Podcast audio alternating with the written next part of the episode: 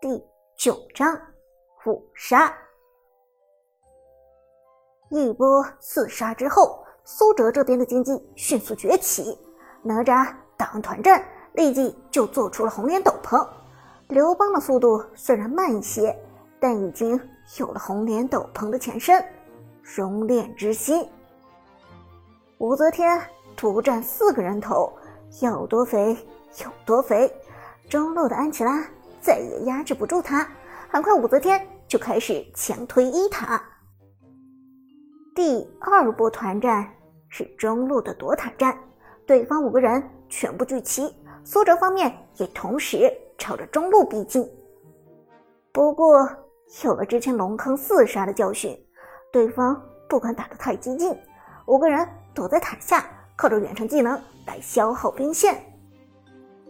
这时，苏哲的哪吒又补出了一件魔女斗篷，无论是物法双防还是血量，都已经达到了一个非常可观的地步，随时可以在敌军之中七进七出。眼看中塔久攻不下，苏哲在屏幕上打出消息：“准备越塔强攻。”越塔强攻，马海龙。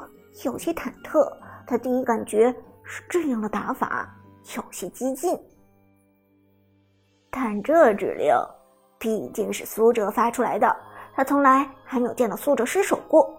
于是马海龙点了点头，对苏哲道：“刘邦有道。”苏哲道：“很好，听我指令再放大。”说完，苏哲的哪吒立即开启大招。随后将目标锁定为对方的 AP 安琪拉。在一场团战中，阵容里的射手和法师都是脆皮，往往会躲在队伍的后方输出，被称之为后排。而哪吒的作用就是可以直接越过前排的肉盾去切后排，快速秒杀敌军的火力输出。而射手。往往控制技能较少，更多的是输出技能；法师则控制技能较多，容易打断哪吒切人。因此，哪吒先秒杀法师，再追杀射手，这样可以保证切人更顺畅。对面安琪拉被哪吒锁定之后，立即龟缩在防御塔下，周围四个队友也紧紧将他围在中间，就等着一起。击杀苏哲的哪吒，眼看马上就要撞上安琪拉，苏哲连忙命令道：“刘邦，现在给大！”马海龙二话不说，直接大招给到哪吒身上。开大的哪吒像是一颗耀眼的流星，穿过敌军，撞在安琪拉的身上。在撞到敌人的时候，拉动方向键。哪吒可以凭借着冲撞的惯性，将目标敌人向指定方向推动一段距离。敌方五人看到哪吒居然真的敢扛塔硬上，立即像打了鸡血一样朝着哪吒扑上去。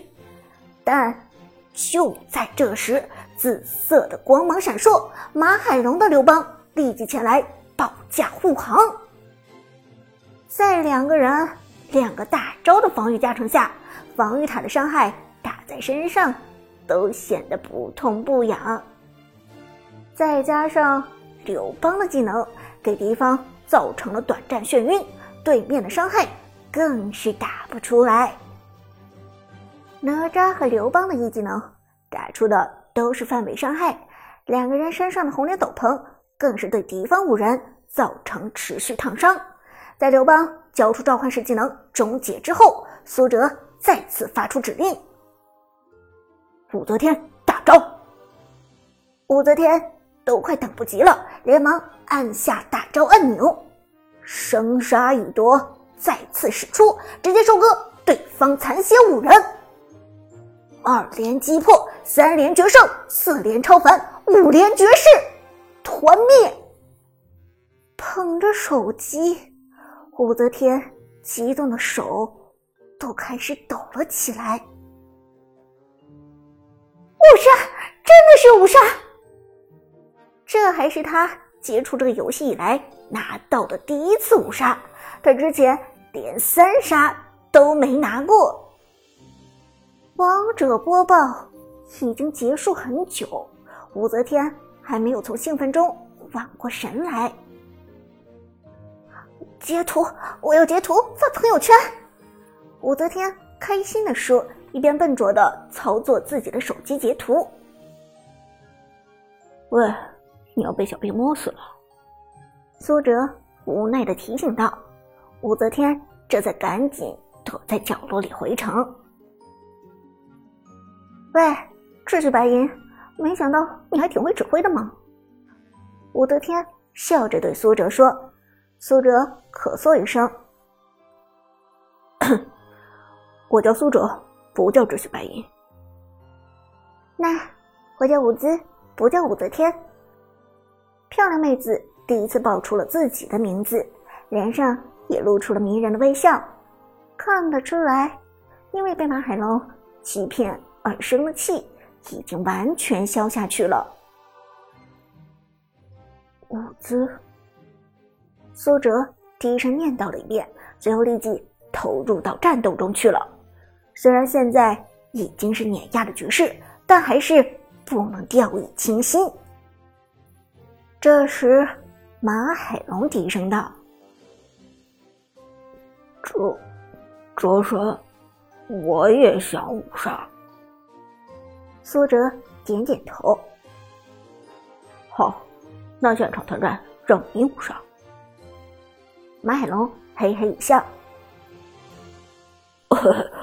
多谢哲神。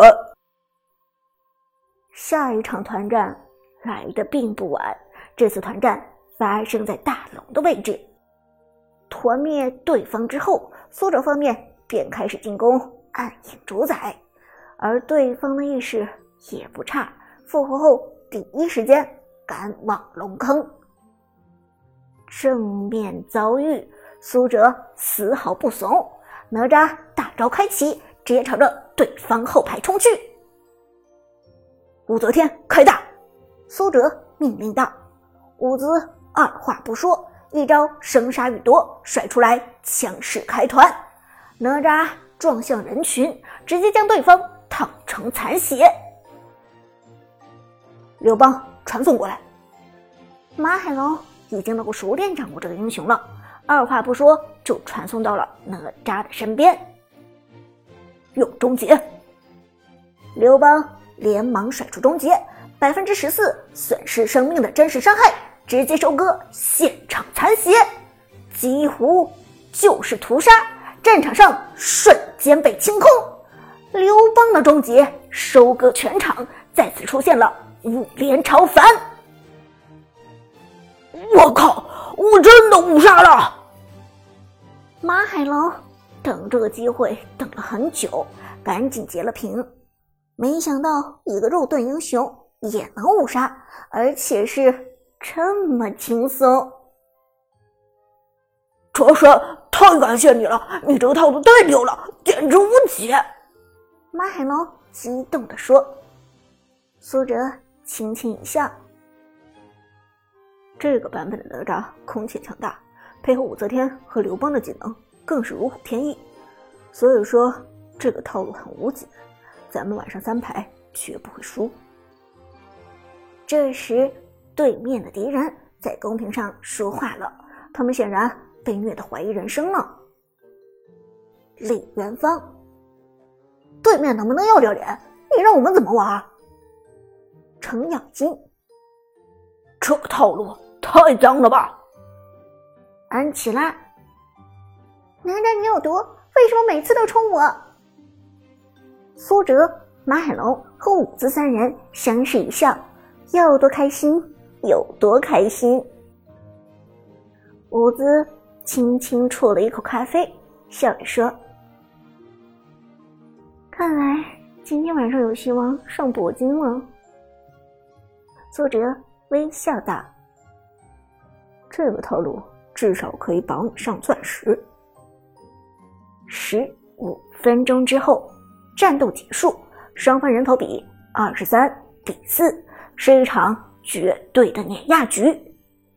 接下来三人用同样的套路继续三排，两个小时的时间，迎来了一波六连胜，把伍兹成功送上了尊贵铂金的段位。如果不是星巴克要打烊了，伍兹肯定准备拉着苏哲彻夜排位。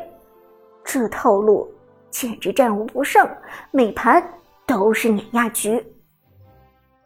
不过时间已经很晚了，再不回家有些说不过去。三个人离开咖啡厅，漫步走到路口，伍兹轻轻一笑，对苏哲伸出了手：“来，重新介绍一下，我叫伍兹。”很高兴认识你，苏哲轻轻握住了伍兹的手。我叫苏哲，很高兴认识你。马海龙站在一旁，有些尴尬的说：“嗯嗯，那个，我叫马海。”没等马海龙说完，伍兹就笑着对苏哲说：“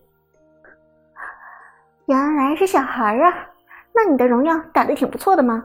游戏里有 CP 吗？要不要和姐姐我处 CP 呀？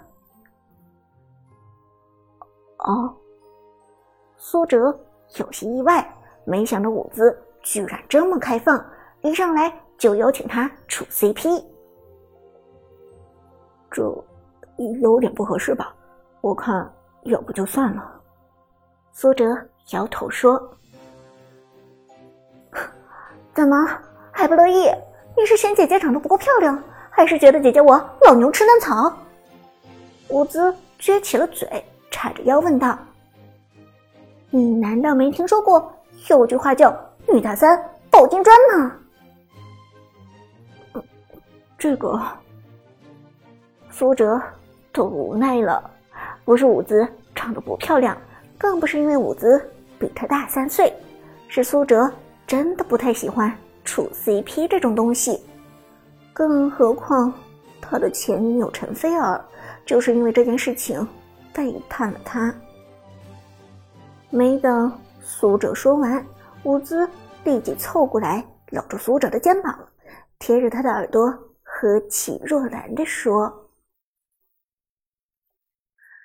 姐姐，告诉你个秘密，姐姐我是富二代。”只要你和我处了 CP，以后姐包养你啊，吃香的喝辣的都没问题。